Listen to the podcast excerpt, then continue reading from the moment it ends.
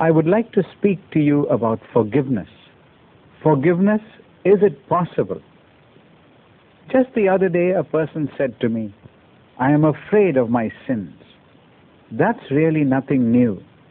The Bible tells us of the first man, Adam, and his wife, Eve. Once they had disobeyed God and eaten of that forbidden fruit, a strange sense of shame and fear gripped their hearts because Adam answered the call of God with these words I was afraid because I was naked and I hid myself. On the one hand, he was afraid of the consequences of his own action. On the other, fear is the sign of a conscience that is guilty before God. In the Old Testament part of the Bible, in Leviticus chapter 26 and verse 36, God says, I will send a faintness into their hearts, and the sound of a shaken leaf shall chase them, and they shall flee and fall when none pursueth.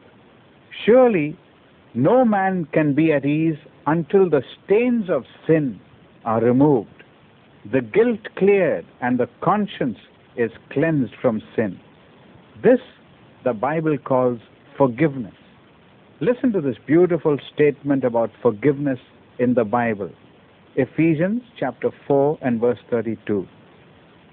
And be ye kind one to another, tender hearted, forgiving one another, even as God for Christ's sake hath forgiven you. Notice that it is God for Christ's sake who forgives us. Why does God have to forgive us? The Bible says that every sin is against God, against His holy word. Again, note that God forgives us for Christ's sake. Why? Did the Lord Jesus Christ take our place? Did He act in some way on our behalf? You know, the Bible says, without shedding of blood, there is no forgiveness. That is Hebrews chapter 9 and verse 22. If that is the case, did he do precisely this very thing? Did he shed his blood for us? Again in Romans chapter 6 and verse 23, we read, The wages of sin is death, but the gift of God is eternal life through Jesus Christ our Lord. What then? If God for Christ's sake has forgiven us, and this is stated in the past tense, hath forgiven us, then we must conclude that Christ shed his blood and died for our sins. Now we just simply receive it as a gift from God, this wonderful thing called forgiveness. And along with it, the gift of God is eternal life through Christ. The Lord performed many miracles during his ministry of three and a half years. He taught through stories or parables. And thirdly, we learn through incidents in his very life. Now I am going to try to illustrate God's forgiveness from these three areas of the ministry of the Lord. First of all, let us look at a miracle recorded in Luke chapter 5, verse 18 to verse 26. And behold, men brought in a bed a man who was taken with palsy they sought means to bring him in and to lay him before him. And when they could not find by what way they might bring him in, because of the multitude, they went to the housetop and let him down through the tiling with his couch into the midst before Jesus. And when he saw their faith, he said, Man, thy sins are forgiven thee. Some of the scribes and Pharisees began to reason among themselves Who is this who speaks blasphemies? Who can forgive sins but God alone? But Jesus perceived what they were thinking. And he said to them, Why reason ye in your hearts? Which is easier to say, Thy sins be forgiven thee, or to say, Rise up and walk? But that ye may know that the Son of Man has authority upon earth to forgive sins. He said unto the sick of the palsy, I say unto thee, arise, take up your couch, and go into thine house. And immediately the man arose before them, and took up the bed that he lay upon and departed to his own house, glorifying God. Here was the case of a man who was bedridden, palsied, and helpless. You saw how that multitudes were coming to Christ for healing, but this man was helpless until four friends decided to help him. They carried him in a bed and brought him to the house where the Lord was. People crowded and thronged the door. They just couldn't get in. Yet nothing could stop them. They climbed onto the roof, opened up the tiling, regardless of what the consequences will be, because their one desire was to reach Christ, and they did. They let the man down carefully in the midst of the crowd. When the Lord saw that, in fact, verse 22 says, And when the Lord saw their faith, he said, Man, thy sins are forgiven thee. The same incident recorded in another gospel has it, Son, be of good cheer, thy sins are forgiven thee. What would your reaction have been if you were there? Let us say you were the sick one. You go there fully expecting Christ to do something about your physical problem. And here he begins to talk about your sins. Wouldn't you think it's strange? Well, we want healing of the body. We want our material needs to be met. And we'd be happy if someone cared enough to sense such needs and help us.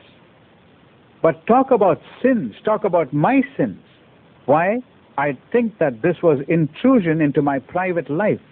In fact, if anybody did, we'd get angry. The man was puzzled, yet pleased. He was humbled, yet happy.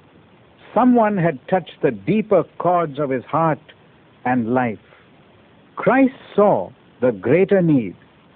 Sin was the thing that was devastating the soul, the mind, and the body. This is certainly the greater need. And so he said, Son, thy sins are forgiven thee. Some skeptics in the room, religious leaders of the day, murmured, Only God can forgive sins. This is blasphemy. Who is this one to speak forgiveness to the sinner? They didn't realize that Jesus was the Christ, the Son of God, and that he had the right to forgive sins because he was God. In verse 24 we read, But that ye may know that the Son of Man hath authority upon earth to forgive sins. He said unto the sick of the palsy, Arise, Take up thy bed and go home. And immediately the man was made whole. He got up, took up his bed, and went home, glorifying God. The Lord Jesus had the power over body, soul, and spirit. Here, then, in this miracle, we see that Christ had the authority to forgive sins because he was indeed God. Secondly, let us look at a parable. What about the parables of the Lord Jesus Christ? Did he talk about forgiveness? One of the best known parables from the New Testament is that of the prodigal son. I'm sure you've read it sometime. This is found in Luke chapter 15. The Lord said, A certain man had two sons. The younger son was frustrated and desiring to break loose from the authority of his parents, yearning for the world outside to taste life and to have a fling, he said to his father, Give me my portion of the inheritance. I am getting out. The father's heart was broken, but still he knew that he couldn't hold him back. The young man's heart was set, as we see in verse 13. He took his money, left his home, and the Bible says he went into the far country and wasted his substance with riotous living. And in verse 14 we read, And when he had spent all, there arose a famine in that land, and he began to be in want. He was left lonely and disillusioned, a physical and spiritual wreck. All he could do was to get a job feeding pigs. Verse 17, 18, and 19 go like this. And when he came to himself, he said, how many of my father's hired servants have bread enough and to spare, and I perish with hunger. I will arise and go to my father and will say unto him, Father, I have sinned against heaven and before thee, and am no more worthy to be called thy son. Make me as one of thy hired servants. And he arose and came to his father. Listen to verse 20. And he arose and came to his father. But when he was yet a great way off, his father saw him and had compassion and ran and fell on his neck and kissed him. The boy began to say, I have sinned, but he hardly allowed him to talk. He received him as if nothing had gone wrong and kissed him and put clothes on his body, a ring on his hand, and shoes on his feet. If the clothes speak of covering his shame, the ring speaks of reconciliation and love, and shoes speak of a new start in his life. The important point is this the Father was ready to forgive. The Lord Jesus was illustrating that God is ready and willing to forgive you no matter what your condition is. Thirdly, there was an incident in the life of Christ. He was betrayed arrested and taken to the judgment hall. Thrice over the judge had declared, I find no fault in this man. They hated him without a cause. When he had been whipped, beaten, and mocked, they took him to Calvary. There they crucified him, driving nails into his hands and feet. Fixing him thus to a wooden cross, they lifted him up. While hanging by the nails on the cross, the Lord Jesus suffered and bled. And in the midst of the agony on the cross, he cried out, Father, forgive them, for they know not what they do. He cried out, Forgive, as he hung bleeding and dying for us. Is there any wonder the Bible says, even as God, for Christ's sake, has forgiven us? Because Christ shed his blood and died for each one of us, the price for your pardon and mine has been paid. Praise God. He has the right to forgive us. He is ready and willing to forgive us. And He paid the price to forgive us. My friend, do you want a clean heart and conscience? Do you want forgiveness? Believe on the Lord Jesus Christ and receive Him today. I was speaking about forgiveness. Is it possible? Now I would like to speak about forgiveness, full and final. In many a document, when the transaction is complete, you write, in full and final settlement, etc., etc. Now, this is how complete God's forgiveness is. The reason is that He paid the debt. If it is blood that is required, Christ bled and died to pay the price fully. 1 John 1 7 says, And the blood of Jesus Christ, his Son, cleanseth us from all sin. We have redemption through his blood, even the forgiveness of sins, according to the riches of his grace. Wing Commander Knowles relates the story of Nicholas II one of the most beneficent czars of Russia, and Count Ivanovich. On one occasion, Nicholas was acting orderly officer to troops stationed in a lonely Cossack forest. Sentries had to be ready and alert whenever he came. It was a cold, blistering night, and the wind rattled the windows of an office in which a young man sat, Count Ivanovich. There he sat gazing at the fire, fear and misery written across his face. There was nothing he could do now. This Ivan, who had been held in high esteem, cherished the prospects of great achievement, but now exposure and disgrace loomed before him. He had lived for months far beyond his means and was in deep debt.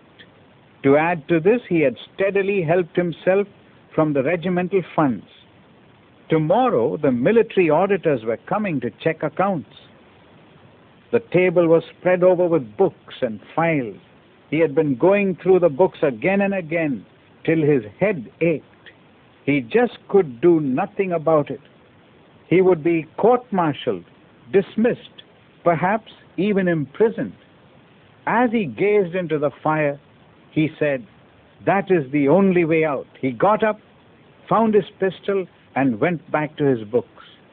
For the last time, he went through the accounts and made some rough calculations on a sheet of paper. He looked at the time. There were still a few hours before dawn. He sat there with pistol in hand. As he gazed into the fire, his eyes drooped and he fell asleep. At midnight, Nicholas made a surprise visit. Seeing the light in this office, he approached and walked in slowly. What met his eyes was a table strewn over with books and papers, and Count Ivanovitch asleep in the chair with a pistol in his hand. He drew nearer, and his eyes fell on the sheet of paper. On it was written, What I owe, and then a long list of figures, and at the end, So great a debt, who can pay it? Instead of anger, a sense of pity and compassion came over the Tsar. He took a pen, wrote something, removed the pistol, and went away. As it began to dawn, Ivanovitch suddenly awoke. He must finish what he intended to do, but where was the pistol? Astonished and confused, Ivan looked around, and then looking at the list, he suddenly became aware of another handwriting. Who can pay so great a debt? He had written. And underneath was written, I will, Nicholas Tsar. He was forgiven. The highest authority whom he had offended had forgiven him. What about your list of sins? Your charge sheet? Just listen to what God says. Colossians chapter 2, 13 and 14 having forgiven you all trespasses, God canceled the bond and utterly wiped out the damning evidence of broken laws and commandments which hung over our heads, and took this list of sins out of the way, nailing it to his cross. Now I would like to bring out some biblical expressions regarding our forgiveness.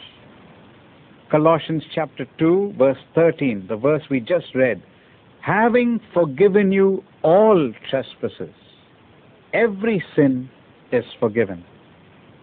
Psalm 103, verse 12 As far as the east is from the west, so far hath he removed our transgressions from us. That is, even beyond our reach.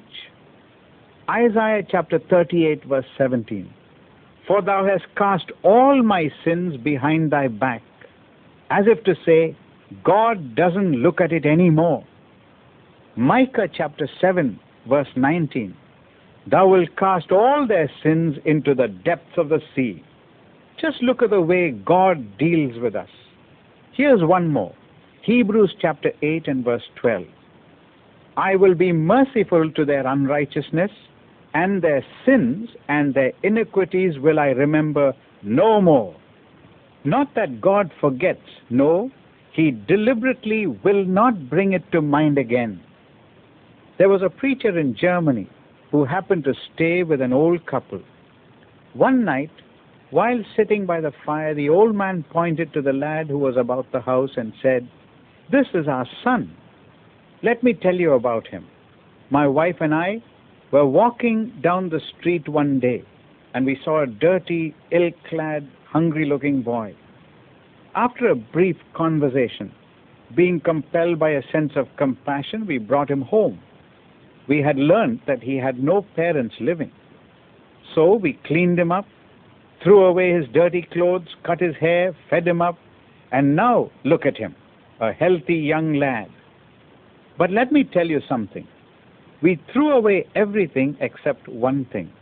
The old man took the preacher to the store opened the door and bending down, he picked up an old pair of shoes with large holes at the bottom. The old man said, You'll wonder why I kept these. Well, it's like this.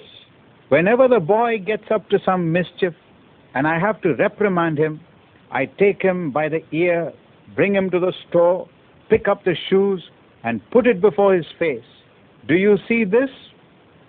Don't you forget what you wear. And every time I wish to punish him, I bring out the old shoes.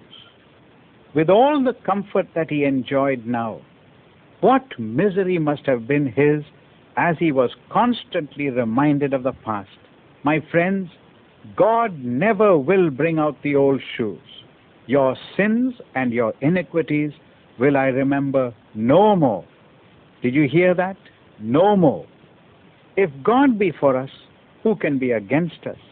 He that spared not his own Son, but delivered him up for us all, how shall he not with him also freely give us all things? Who is it that shall accuse or condemn us? It is God only who can do that, but he it is that justifies us. Why, indeed, it is Christ that died, now is risen, and lives to plead our cause. There is therefore now no condemnation to those who are in Christ. Sin is forgiven, and therefore there is no condemnation. It is God's love that motivated him to do all this for us, and therefore there is nothing that shall separate us from the love of God which is in Christ Jesus our Lord. God bless. My message to you is entitled The Grace of God. Let me first of all read a passage from the Bible about the grace of God. It is found in the New Testament in Titus chapter 2 from verse 11 to verse 13. For the grace of God that bringeth salvation hath appeared to all men, teaching us that denying ungodliness and worldly lusts, we should live soberly, righteously, and godly in this present world, looking for that blessed hope and the glorious appearing of the great God and our Savior, Jesus Christ. For the grace of God that brings salvation. Isn't it amazing that God's grace reaches down to us, bringing salvation? That's precisely how it is. So many in the world are making desperate efforts to reach out to God in their own strength. It's impossible. But God can reach out to us in His grace. So many would like to run away and escape from reality, struggling with their own sins and problems. They even seek to do something religious in an attempt to reach out to God, but you cannot no one can. Guilt, fear, and bondage are real, and such a condition is the result of sin. In fact, no one can get out of the clutches of Satan or escape the consequences of sin, which is judgment and hell. But listen again to what God says. For the grace of God that bringeth salvation hath appeared to all men. The grace of God alone reaches down to us with salvation and deliverance. Then, too, notice the last part of the sentence to all men. There is not one person who does not come within the scope of God's grace. It reaches all men. Yes, the worst kind of men and the best kind of men too. The grace of God reaches the drunkard, the idolater, the vile, the unholy, the proud and the deceitful, the murderer and the fornicator, the skeptic and the self righteous, just every sinner. For all have sinned and come short of God's glory, and all need the grace of God, not only to save the soul from death, but also to keep our feet from falling and our eyes from tears. John Newton was a slave trader. He bought and sold men and women like he dealt with animals. He could account for thousands of lashes laid on the bare backs of the poor slaves, beside all the inhuman treatment meted out on them. But one day, God saved him and changed his life. He later wrote the hymn, Amazing Grace. Amazing grace, how sweet the sound that saves a wretch like me. I once was lost, but now am found, was blind, but now I see. 'Twas grace that taught my heart to fear, and grace my fears relieved. How precious did that grace appear, the hour I first believed. For the grace of God that brings salvation hath appeared to all men. Does this sound like an event that has taken place? As a matter of fact, it does. If that is the case, what was the event and what is this salvation? In what form did it come? The Bible tells us that 2,000 years ago, one night, the angels of God suddenly appeared to some ordinary shepherds in Bethlehem of Judea and made a fantastic announcement. With the background of angelic singing, they said, Fear not, for behold, I bring you good tidings of great joy. For unto you is born this day in the city of David a Savior who is Christ the Lord. Eight days later, an old man called Simeon, seeing the child in the temple, took him in his arms and said, Lord, now let me depart in peace, for mine eyes have seen thy salvation. Looking at the Christ child, he said, Mine eyes have seen thy salvation. Why then, salvation is a person. It is in a person. Christ is the Savior, and He Himself, our salvation, which God has promised from the beginning. Can you see it? Here is God reaching down to us in person, in the person of His Son, Jesus Christ the Lord. So then, it was grace that brought Christ down to us with a saving purpose. Let us recall the passage we read a little while ago. The grace of God that brings salvation has appeared to all men, teaching us that denying ungodliness and worldly lusts, we should live soberly, righteously, and godly in this present world. Does this not indicate a total change of body, soul, and spirit? Deep rooted problems of the heart and mind are dealt with by the grace of God. You and I cannot handle this by ourselves. If we did try, it will be like a man sinking in the mire and making desperate efforts to pull himself up by his own hair. Ridiculous, don't you think? It's futile, it's impossible. Sin is so deep rooted. Is it just the act of murder that makes it a murder?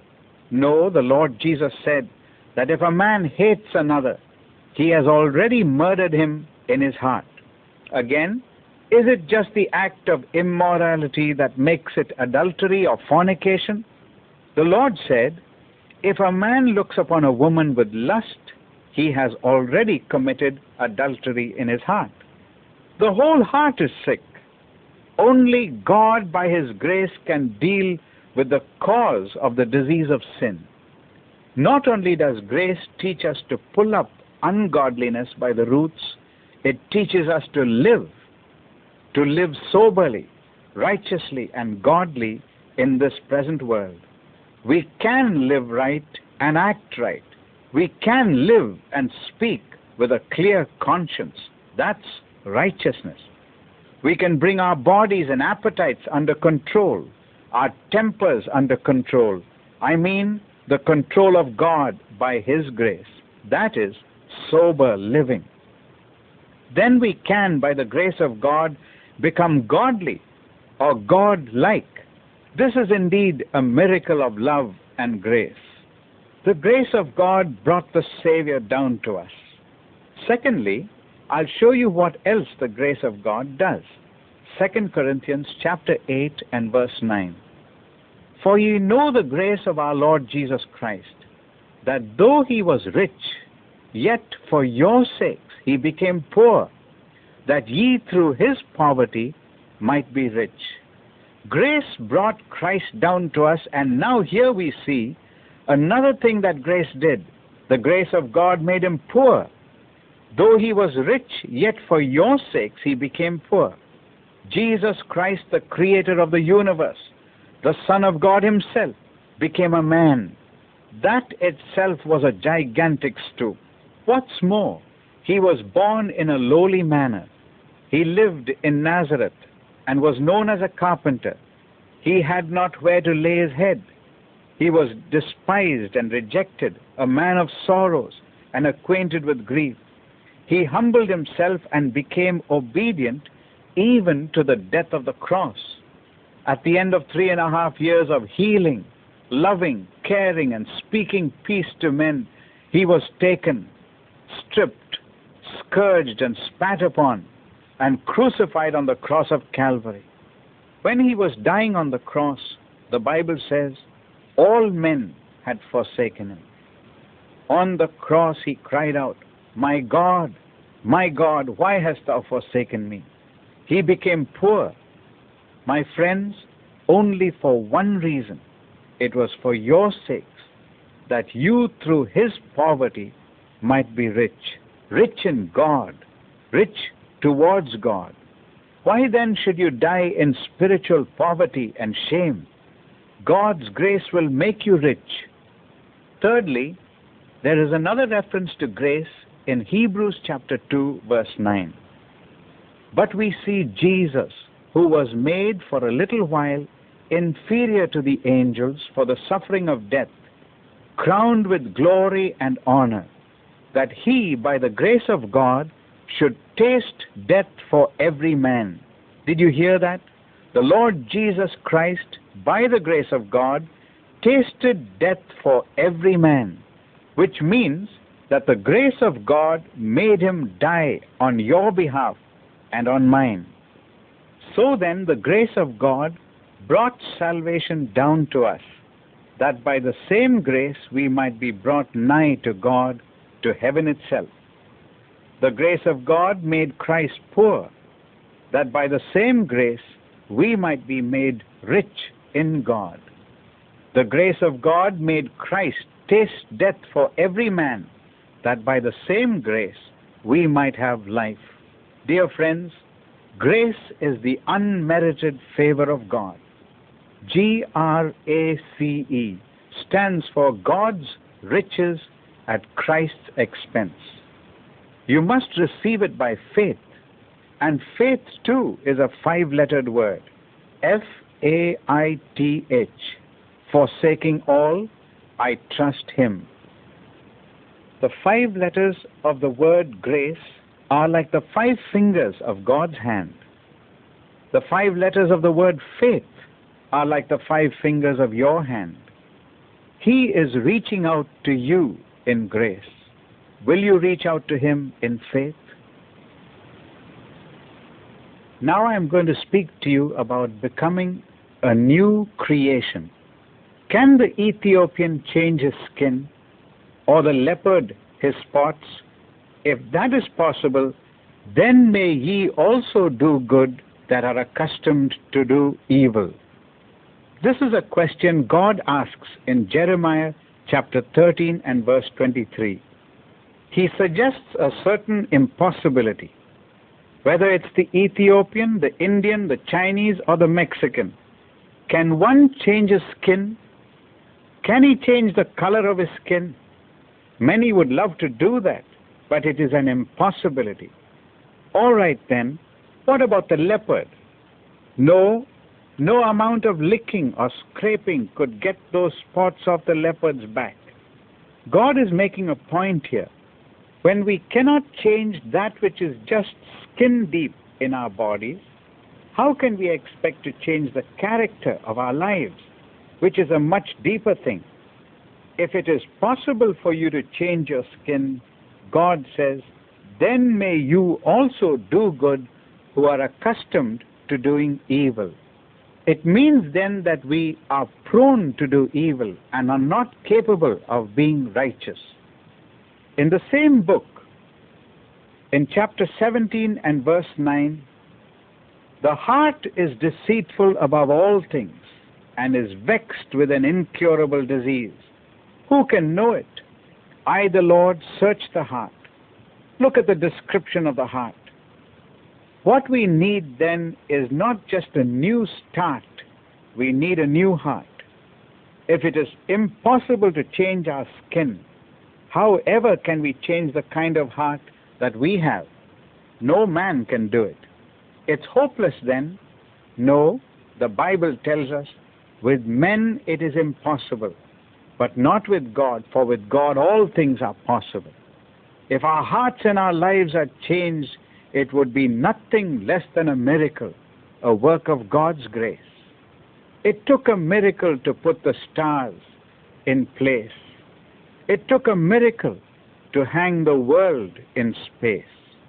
But when He saved my soul and cleansed and made me whole, it took a miracle of love and grace. The Bible says in 2 Corinthians chapter 5 and verse 17, Therefore, if any man be in Christ, he is a new creation. All things are passed away. Behold, all things are become new. God not only forgives us for Christ's sake, but makes a sinner a new creation. A wonderful transformation takes place. When the caterpillar turns into a butterfly, the many legs have now turned into just six. Once it had a crawling instinct, now it has a flying instinct. The smooth colored skin now changes into wings with exquisite patterns. A million scales to the square inch. Once it fed on leaves, now the butterfly sits on the flowers, gathering sweetness. Even the tastes have changed. This is what you really call conversion. It's not a changeover from one culture to another or one religion to another. It's a change of the very heart of man. My dear friend, you need a new heart and a new life. You can't even change your skin, but God can do the impossible. He can take the aimless, listless, wandering soul and give him a new sense of direction in fact, a new destiny. He can take the burdened, heavy laden, and restless soul and give him the peace which passes all understanding. He can take the person who is bound by the chains of evil habits, dirty desires, and vile affections, deliver him and give him a clean life with power to overcome sin. Vijayan Alexander, a person I have come to know well, was apprehended and condemned in jail for a crime his gang had committed. One day, a gentleman went to the jail to talk to prisoners about Christ. Vijayan heard and believed and turned his life over to the Lord. And what a change! Today, the same Vijayan is an evangelist, preaching the gospel and turning men's hearts to God. Nicky Cruz was the warlord of the Mau Mau gang. He knew nothing but hatred, revenge, blood, and beastliness. He was a God hater. But in the Christian film The Cross and the Switchblade, based on the true story, you see how the love of God reaches out to this meaningless, dissipated life. And just by simple faith in Christ, Nicky is wonderfully changed. Don Richardson was sent as a missionary to the Aryan Irian in the mid 60s. There were warring tribes there who were treacherous. They killed. They ate the flesh of their enemies. They decked their homes with their skulls and made ornamental chains out of their teeth. After a great deal of prayer and struggle, Don finally got the message through to them the message of God's love and forgiveness, of a new life in Christ. Cannibals, warriors, murderers they were, but praise God they were changed. Today, there are many believers where once Satan had full sway. Nothing is impossible with God. He changes the very heart. In the Bible, that is in Mark chapter 5, from verse 1 to verse 20, you have the record of an incident that took place in Gadara by the Sea of Galilee. The Lord Jesus came to the shore of Gadara, and suddenly a man possessed with demons ran towards him. He was hideous looking and frightfully wild. The record says he dwelt among the tombs. No man could bind him. Even if he was, and that with chains, he'd break loose with some strange demonic power. No man could tame him. Then, too, the Bible says, always, night and day, he would be in the mountains and in the tombs, running, crying, and cutting himself with stones. A graphic description of the restless ones of this day. Yes, this was his condition until Christ met him. The Lord commanded the demons to come out of the man. One word from Christ, and all hell is brought to a halt. Hell takes its hands off this man.